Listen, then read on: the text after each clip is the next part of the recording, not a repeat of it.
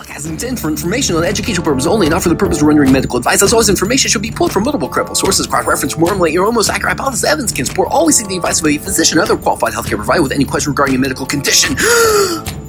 This is the Actual PT Podcast, where actual problems meet actual evidence producing actual results. And your hosts, Troy Lind and Taylor Flocken.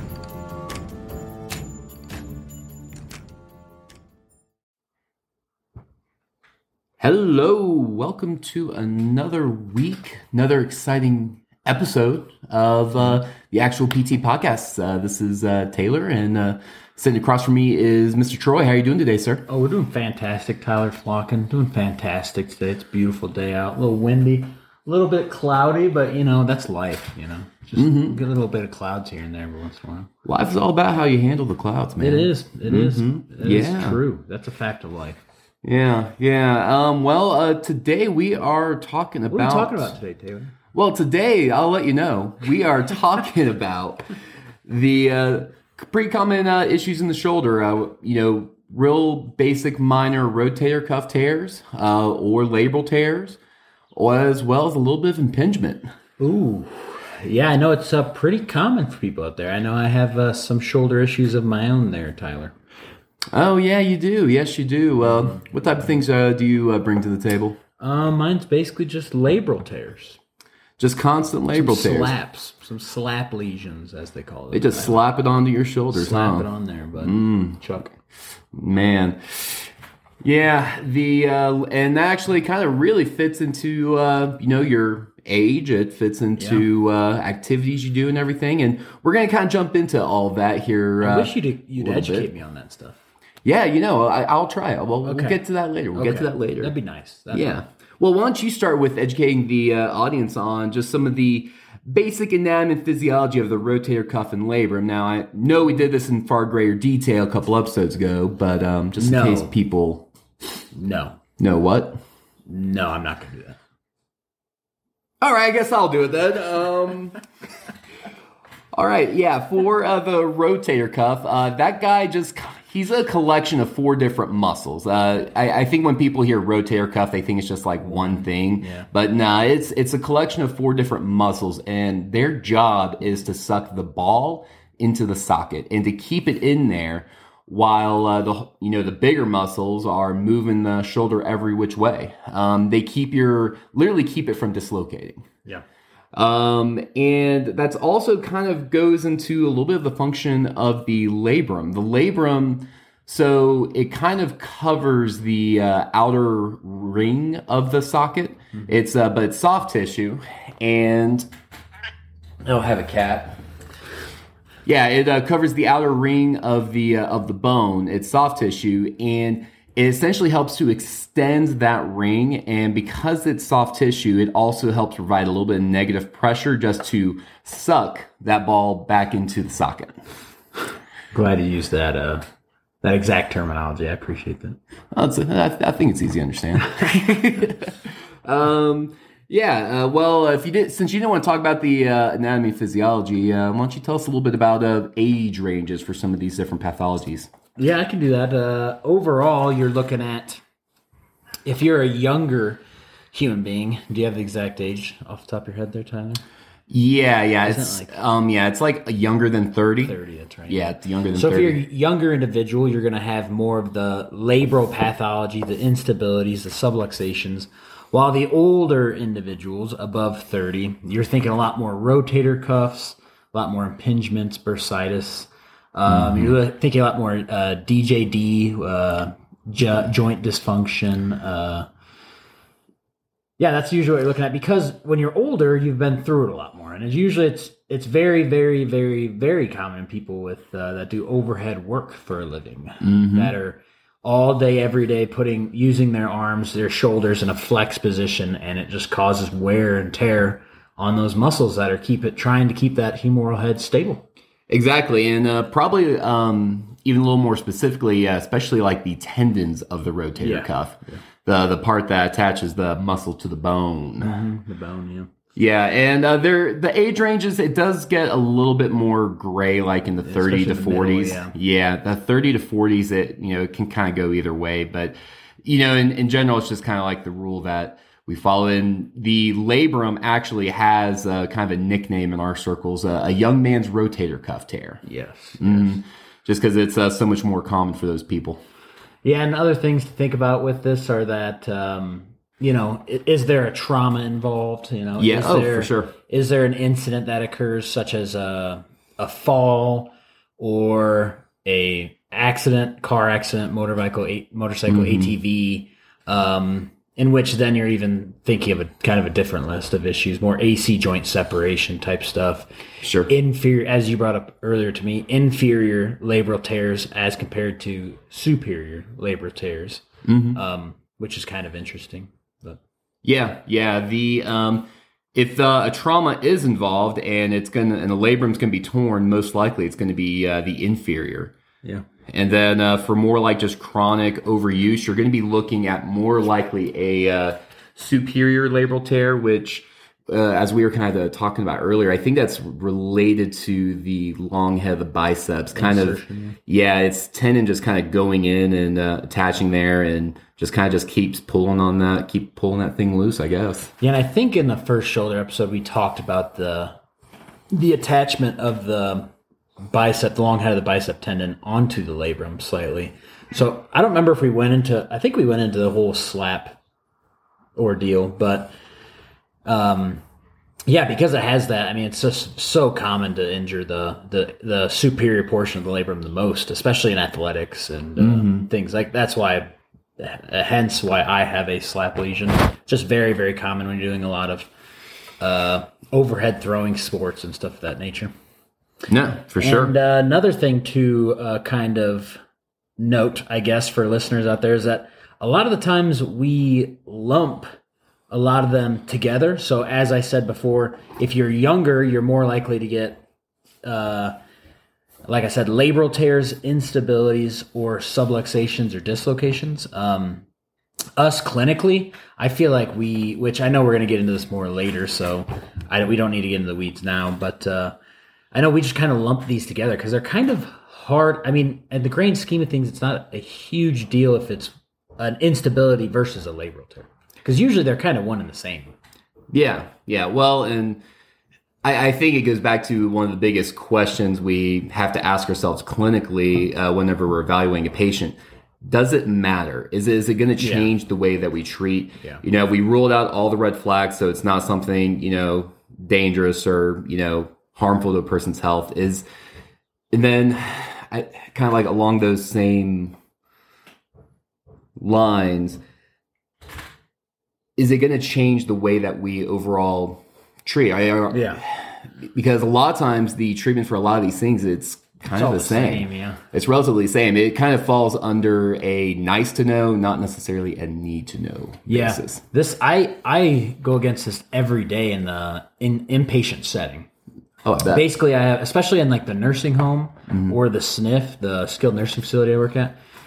A lot of times the patient will have something going on with their shoulder, right? And I'll go in and I'll do an evaluation, and I figure out it's one of these.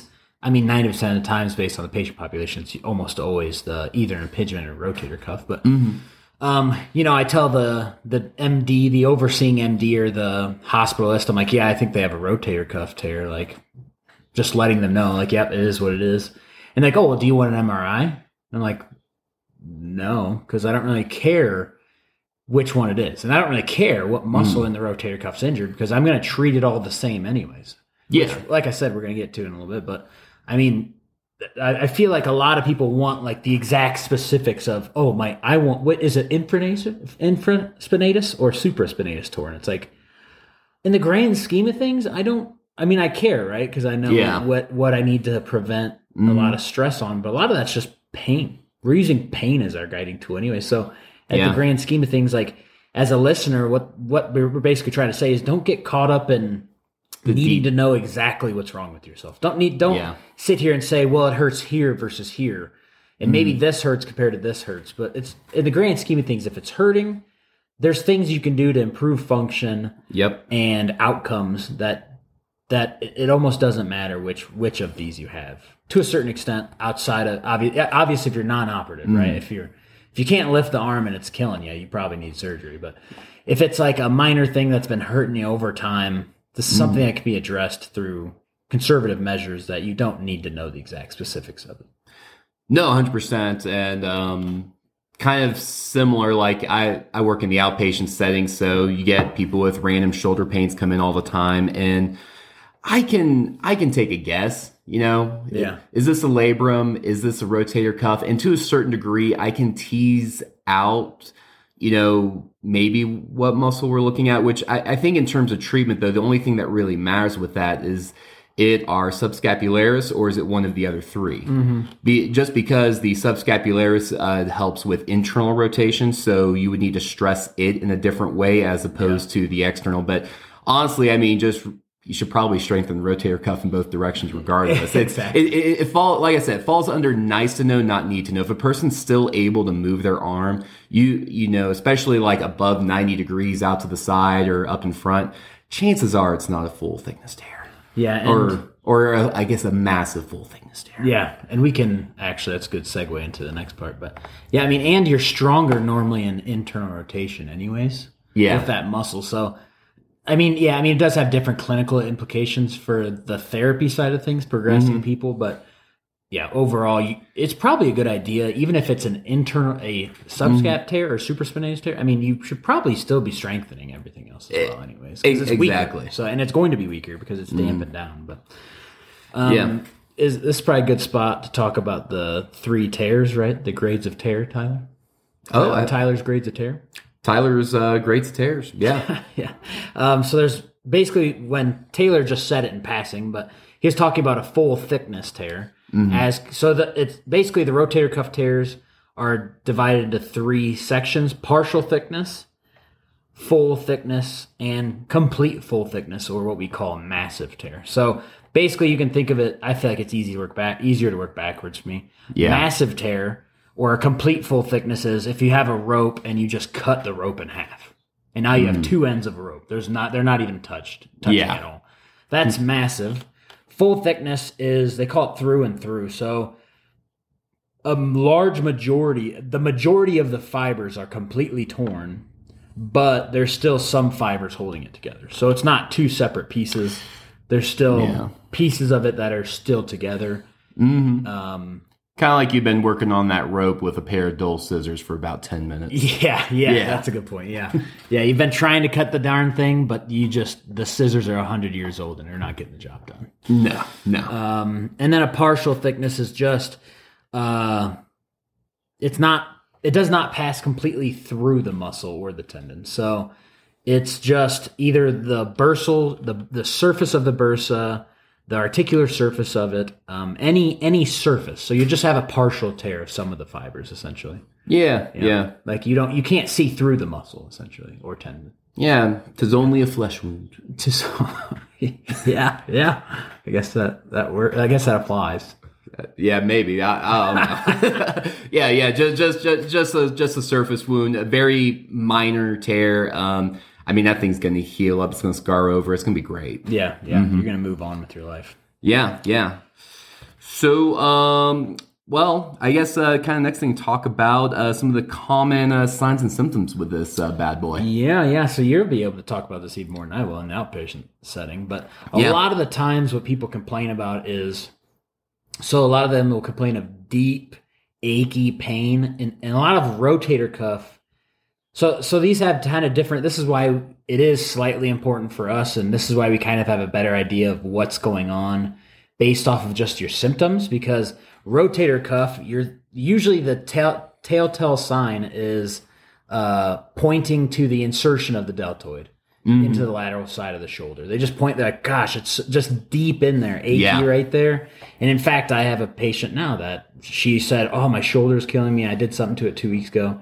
And like, okay, well, where does it hurt? And she just did that immediately magic finger test. Yep. Pointed to it. Oh, it just kills me right here. And then like up the back, and that's just a huge sign of rotator cuff. For labrums and instabilities, a lot of it's just So the feeling of instability is when you're in a certain position where the shoulder is like externally rotated and like flexed. Like you're about to throw overhead. Yeah, like you're about to throw, like you're winding up big to throw a football or a baseball. Like a lot of times when you're that kind of position, it just feels not good. It's no bueno. Yeah. It feels like unstable. It feels like almost pain. So a lot of people say pain.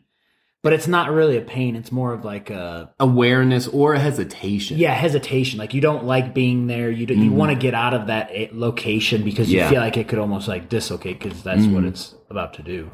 Yeah. And then for labrum, a lot of it's just really deep inside the joint. A lot of it, what I've found for me personally, it's really on the front side. Mm-hmm. Like where that kind of towards... that anterior deltoid region, but it's just deep, deep in there. Mm-hmm.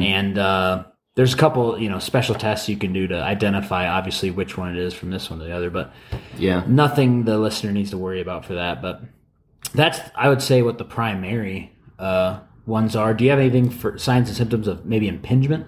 I know it's kind of the same for... It kind of falls under a little bit of the same. Definitely... pain with like anything kind of like going overhead. I think it's like one of the big things, particularly if it's repetitive, it just keeps getting worse and worse and worse. And it's a pretty common school of thought too that impingement leads to kind of the more chronic rotator cuff tear where the tendon, it just keeps getting worn down. And kind of like working at it with a pair of 100-year-old scissors. Yeah, and another way to think about it is like active movement pain versus passive movement pain. Right. So you have a lot more, if you're having a lot of pain trying to lift your arm overhead, whether it's, flexion or abduction, up in front of you or over to the side, if you have pain lifting your arm, a lot of the times that's this rotator cuff group that we talk about, the impingements, the rotator cuffs. And if you have a lot of pain with just positional things, or like if somebody else moves your arm through a certain range and it hurts, or maybe you just being in a location hurts it. That's more of the labral tear, instability type stuff because you have structural, you have damage to non-muscular tissue. Yeah. And kind of another extremely common thing that I see in outpatient all the time with the rotator cuff group is night pain, trouble with sleeping. It aches, it hurts, it kills you, and it's typically worse when you're laying on that side, but it can also hurt laying on your back or laying on the other side. Mm-hmm. And part of the, I guess, like the nature of it is it's not so much like a mechanical problem, like the muscles getting stretched out or something like that. It's believed to be more related to the blood supply to that tendon. Mm-hmm. Just getting slightly cut off. And because that thing is already injured and doesn't get good blood supply to begin with, it creates ischemia. And the tissues, they don't like that. They start to ache and throb and just be extremely painful. So a lot of times when a person says, oh man, it just kills me at night. Yeah. And it's a shoulder, I'm automatically kind of leaning more towards a rotator cuff. Yeah. And kind of building off also with the location, I've seen deltoid tuberosity or, the insertion point of it to that point fairly frequently, but I've also seen it just kind of like all around the deltoid, typically more frontward or lateral, but just in that general area, it just seems, pretty common. And for us, like in terms of differential diagnosis, I've yet to see in my career a true deltoid pathology. That muscle is it's just resistant to that sort of thing. So, outside of let's say a knife or something slicing that muscle, traumatic that's like cut and dry.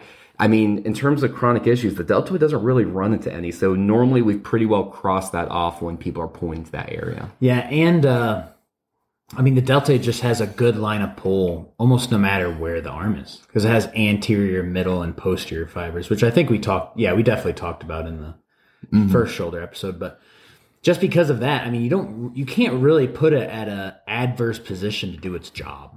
especially with how strong and how large it is, and compare that in unison to how small the rotator cuff muscles are to have to do that job. It just, it's so hard to injure the deltoid without injuring the rotator cuff. If you're tearing up the deltoid, you can almost guarantee the rotator cuff is just ripped apart with it. Oh, no, I'd agree with that. Because like you said, it's traumatic at that point, and you've probably done something pretty drastic. Oh, for sure, for sure. Yeah, and I think another common thing for the labrum too, particularly the superior labrum, going back to what we were talking about with the biceps, lifting up, like let's say a bag of groceries, anything along those lines, especially with the pain, like just kind of like really localized to that spot. Or like curling weight up. I think that's another really common one because, I mean, he's just kind of pulling that open flap open even farther because that's where he attaches into. Yeah, I agree with that. Yeah. I agree with that there, Tyler. Do you want to get into the old treatments?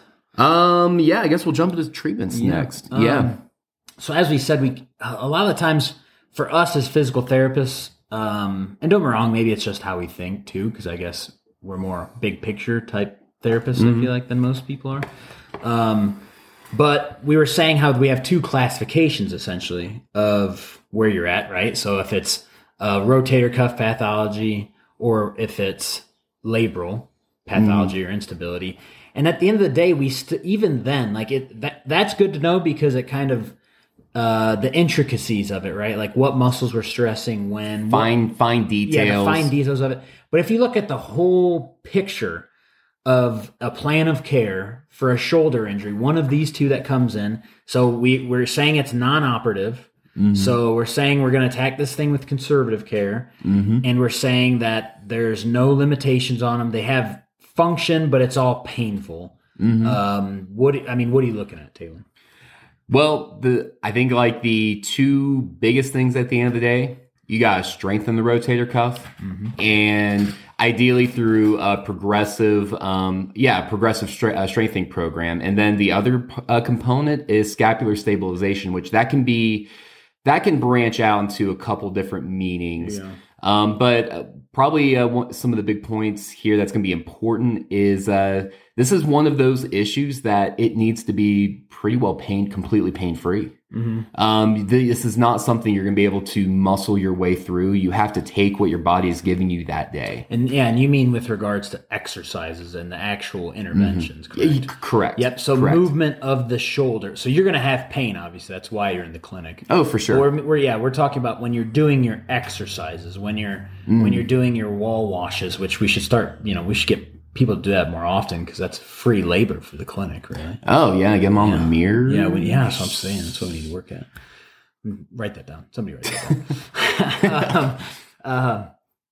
But yeah, I mean, we don't – if you keep pushing into that pain, not only are you going to keep aggravating the tear that's there. Yeah. You're going to prevent the healing of it, but you're just going to cause more and more inflammation. I feel like the shoulder is one of those areas where once it's aggravated, you're not getting much progress or healing really at all out of it. It's just kind of confounds itself and it just snowballs because you just see so many people start to use those other poor body mechanics to try to get the job done. Right. It's just then exacerbates everything. Like the shoulder hiking, trying to lift stuff up without them even knowing about it. Oh, I think that's probably one of the most common things I see. And I think the terminology I use that makes sense for a lot of people is you're limping with your shoulder. Yeah. If you go to, that's a good one. Yeah, if you go to like, let's say reach into a cabinet, get a glass out and hold your hand on top of a shoulder, like upper trap area. If that thing is lifting up into your hand, that's a sign you're doing that incorrectly. Yeah. That's a sign that you're putting more stress onto those rotator cuff muscles, which is just going to further exacerbate the problem. So getting that corrected is, falls under scapular stabilization, and it's almost kind of like a neuromuscular reeducation. Yeah. It is a tough thing to kind of rewire into people. And honestly, in terms of like rehabilitation of a shoulder, especially like post surgery, it's one of the hardest things to really get people to hammer back. Yeah, I mean, think about it. If you're having a I don't know 60 4-year-old rotator cuff patient come in, right? Mm-hmm. Someone with rotator cuff injury. How long do you think they've been doing that movement like that? Don't get me wrong, it's been worsening, right? As the dysfunction or as the pain has gradually increased over time, they've done it worse. But, I mean, they probably started doing it 10 years ago and didn't even realize it. Oh, yeah. And it kind of goes back all the way to every time we reference people, meatheads in the gym. I mean, how often when you see people rowing or so doing any form of back exercise or even any type of press, bench press, how often do you see their shoulders in their ears? How often do you see them just super tight? Yeah. Because they're not recruiting the muscles properly to the posterior side of the shoulder, the posterior muscles of the shoulder to stabilize the humeral head where it's supposed to be. No, exactly. And I mean, sometimes what I'll do to like some people who just, I don't know, are having trouble buying into this, like, I don't know if this is like that big of a deal. I'll have them lay on their backs and I'll put like some dumbbells into their hand. I'll say, all right, go ahead and shrug your shoulders up as high as you can. All right. Press this weight. They'll do it. And I'm like, all right, now go ahead and pull down and pull back. Pull your shoulder blades into your back pockets. Mm-hmm. When they do that, I mean, it's just like the light bulb goes off. They're like, that felt so much better. It was essentially pain-free. And if anything, I felt stronger. Mm-hmm. The part of the mechanics that I think why this starts to happening for people is the muscles around the scapula, your shoulder blades, that we want to use to stabilize, in between the shoulder blades and especially below the shoulder blades. Lower trap area. Yep, lower trap. Those muscles, they just kind of get underutilized. They become easy to fatigue. And whenever that happens, the brain says, all right, well, we have an extremely unstable joint here. We need to stabilize it some way. So let's pull it up. Yep. Let's pull it up. Yep. Let's stabilize it that way. Well, think about posture too. Mm-hmm. I mean, going back to our posture episode, if you're sitting flexed, rounded shoulders up into your ears, how is your lower trap supposed to do anything? It's just going along for the ride. Well, it's put into passive insufficiency. Passive insufficiency, yeah. Where the muscle is so stretched out that it just can't fire that well. Yeah, because it's not strong. It's like trying to pick up a huge dumbbell with your arm fully straight, like and with your elbow on a table, right? Like, now pick up 100 pounds. Like, you can't do it. But if it's right next to you and you're just lifting it like this, with your elbow like already halfway through the range of motion, it's so much easier. Oh, for sure. And I think another component to the treatment we didn't talk about, but it's important for another reason that we'll talk about in another episode, and that is making sure to maintain range of motion. Yes. I think that's really, really critical just because of the fears of the infamous frozen shoulder. Yes, which we will be talking about here in a second. Yeah, we're 2 episodes today. How about how y'all like that? Yeah, how like them apples? Yeah. Or are you more of a pear guy, Taylor? What's your favorite fruit? Favorite fruit? Oh, don't make me say this. What is it? It is apples, but I'm allergic to raw apples. That's right. I forgot about that. How embarrassing. It's just wait, it's more really your favorite fruit? It is, yeah. I love apples. And what a terrible existence. And maybe allergy isn't the right word. Like, it's a sensitivity. Like, I get an upset stomach and sometimes my lips go numb, I mean, it's not good. It's not good. No. But I noticed I said raw apples. I can have applesauce, apple juice, and apple pie.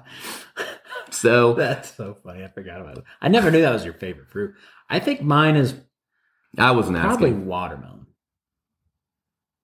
which a lot of people hate on watermelon, and I don't know why. I'm one of those people. Yeah, I know you don't like watermelon. I love watermelon. It's not that I don't like it. It's just that I don't know. I guess there's other fruits, right? Peaches are so good. Raw raw apples are delicious. They are delicious. Anyway, circling back around, one thing I wanted to give a tidbit for is it kind of goes hand in hand with the importance of retraining those muscles, the neural re-education of the rotator cuff and the scapular stabilizers, etc. I found let me go to the top here. So basically it says conservative versus surgical management for patients with rotator cuff tears. This is a systematic review and meta-analysis. The one issue about this, and it's by, if you want to look it up out there, it's by Longo et al. The only issue I have, and it even says this in the article, is that it doesn't have a huge pool of resources. Like the studies they found, there was only 6 that they could apply to it. And of those 6, it only had like a couple, I think only 3 of them were like apples to apples. The rest were comparing raw apples to raw oranges, like you like to say. But anyways, in this, it was only able to find it only had 2 outcome measures that were synonymous through all studies. And that was the CMS score, which is just a pain scale score, 0 to 100. And then the VAS pain score. And I've never used these, but it kind of breaks it down for you and explains it to you. But essentially what it found was that for CMS scores, in 12 months post follow-up, the surgical group, as compared to the conservative group, the surgical group had a average score of 79.2, while the conservative group had 72.7. So basically what that says is the results showed statistically significant differences between the CMS measures at 1-year follow-up in favor of surgical rotator cuff repair compared with patients treating conservatively. And this was for full thickness, which we talked about earlier, was the kind of that middle gray ground, the kind of that middle, it's like a dull scissors. Yeah, dull scissors. Yeah, you really like that. Yeah, you really like that one. Yeah.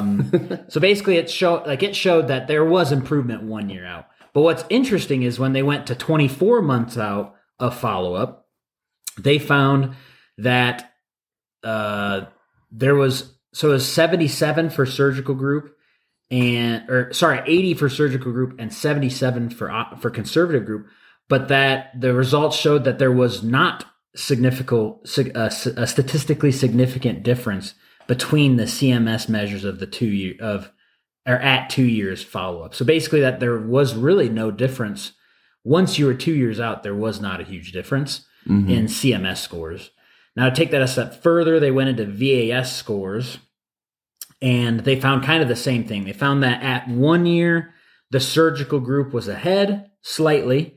There was a statistically significant difference where the surgical group had better outcomes at this point in a pain scale. So basically, they had less pain as compared to conservative. But at 24 months, it didn't have data to properly pull one way or the other. So it's kind of muddier because you would expect to see the same thing where at 24 months out, they're kind of equaled out. But a very, very important thing that I thought was honestly the most important part of the entire article. It says MRI results were reported for the surgical group at 12 months of follow-up in 2 studies. There was 69 patients and were included in this.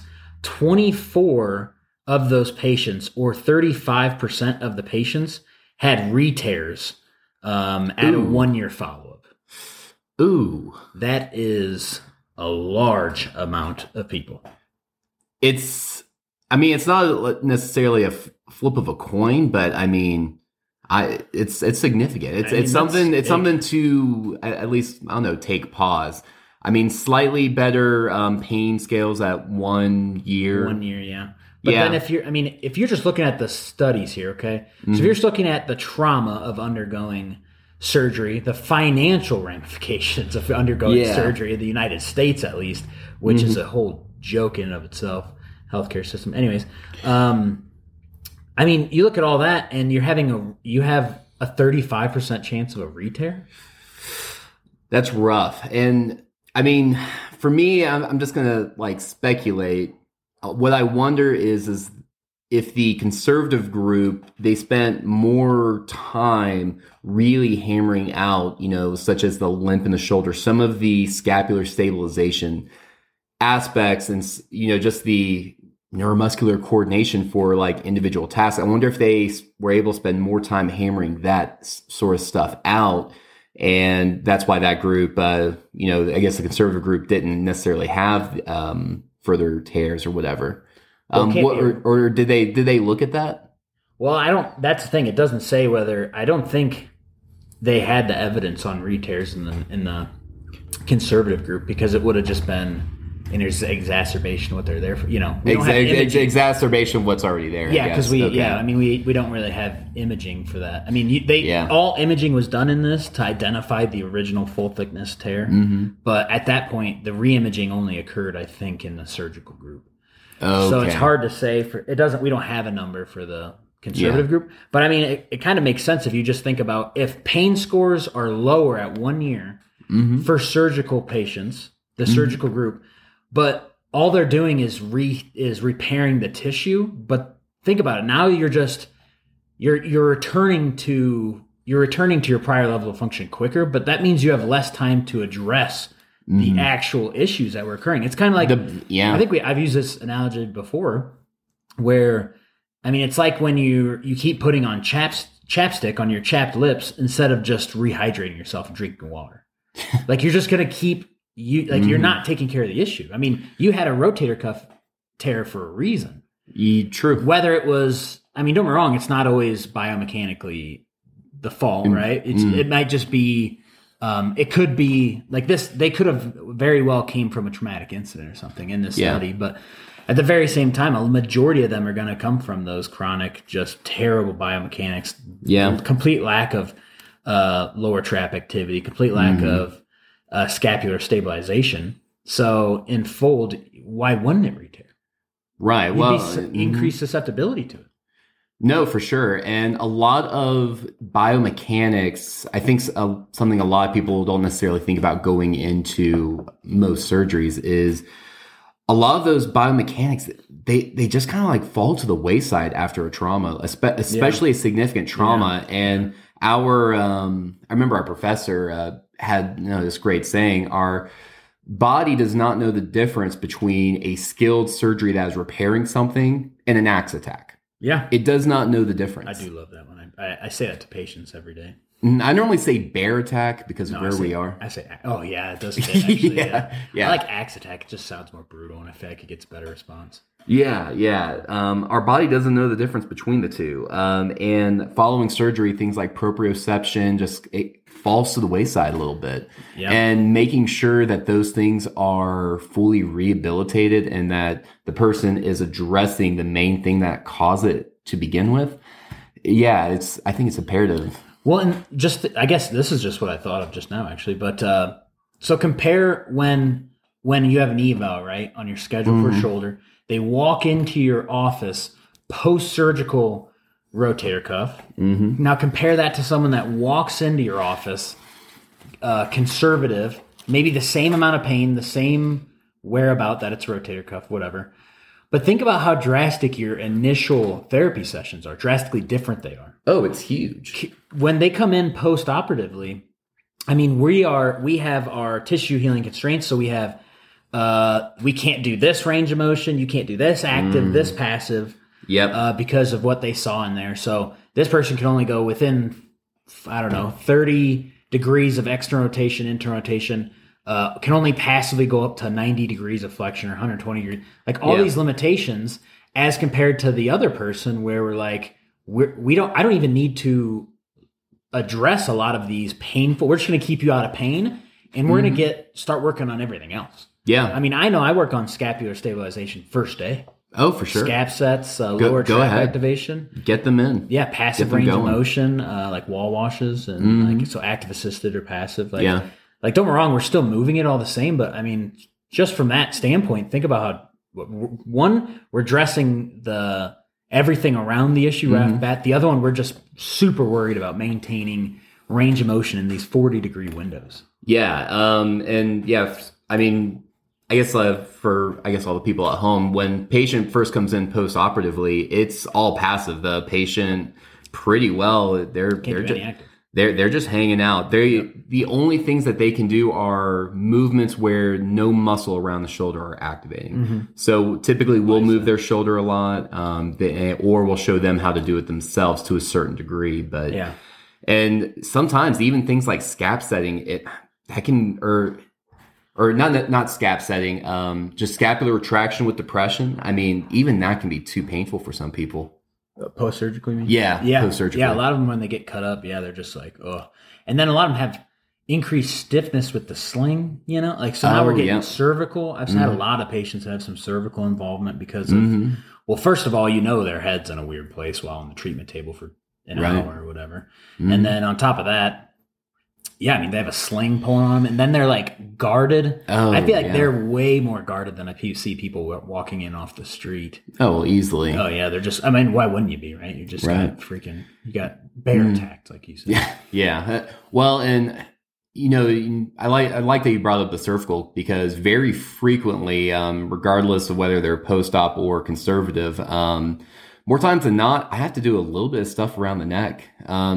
And for the people at home, if you want to take a look at this, just throw into Google Images posterior or shoulder and neck musculature. Just throw that into Google. And it's incredible just the number of muscles that go directly from one to the other. And so whenever there's trouble in one, the brain will just try to, you know, it'll send off a red alert. Everything will just kind of like really tighten down and lock up. And I've even had it before where after doing a little bit of treatment on the neck, patients' passive range of motion improves, like their tolerance to it improves. It's interesting, but yeah, it's just kind of like another little side note. And I feel like big is just getting that nervous system to become less sensitized, become less sensitive to movement, less sensitive to to everything, and just getting it to calm down. And that's why another huge benefit to the conservative route is you can do things such as dry needling and, you know, we can do more manual and stuff like that, which allows us to really take our hand, like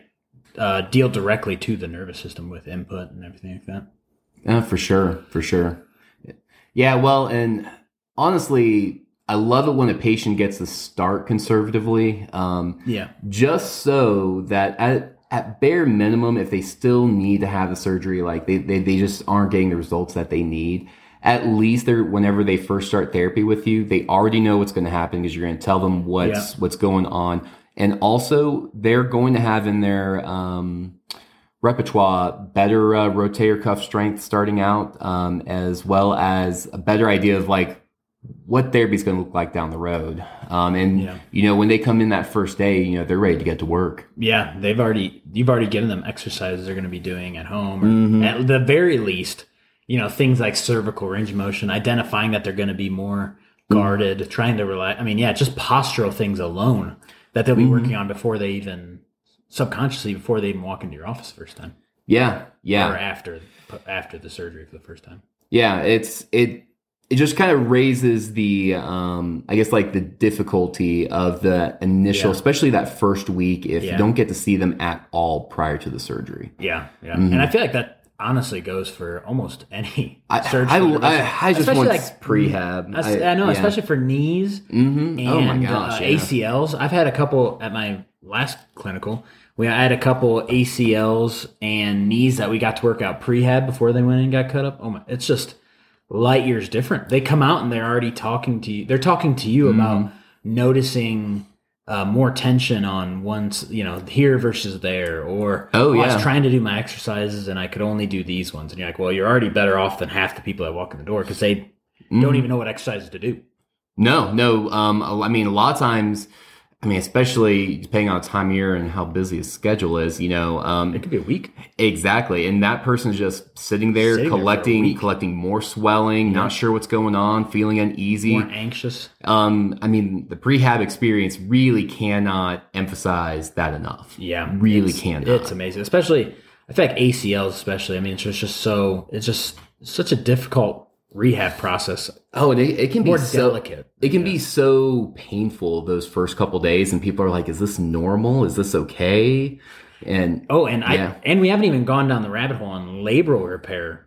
Like post-surgical treatment. It is a bear. I mean, obviously, I've seen a bunch of patients, but I have a buddy right now that had it done, and it is a bear. He's like, he's still through the phase where it's like, shoulder's not near where it needs to be. And I'm like, it's tough, man. It's because they limit you. I mean, they have to limit you so much for that repair. Oh, yeah. You can't move that shoulder hardly for how long. And then you finally get to start moving it and everything's tight, weak, turned off. It's just, it's a bear of a surgery.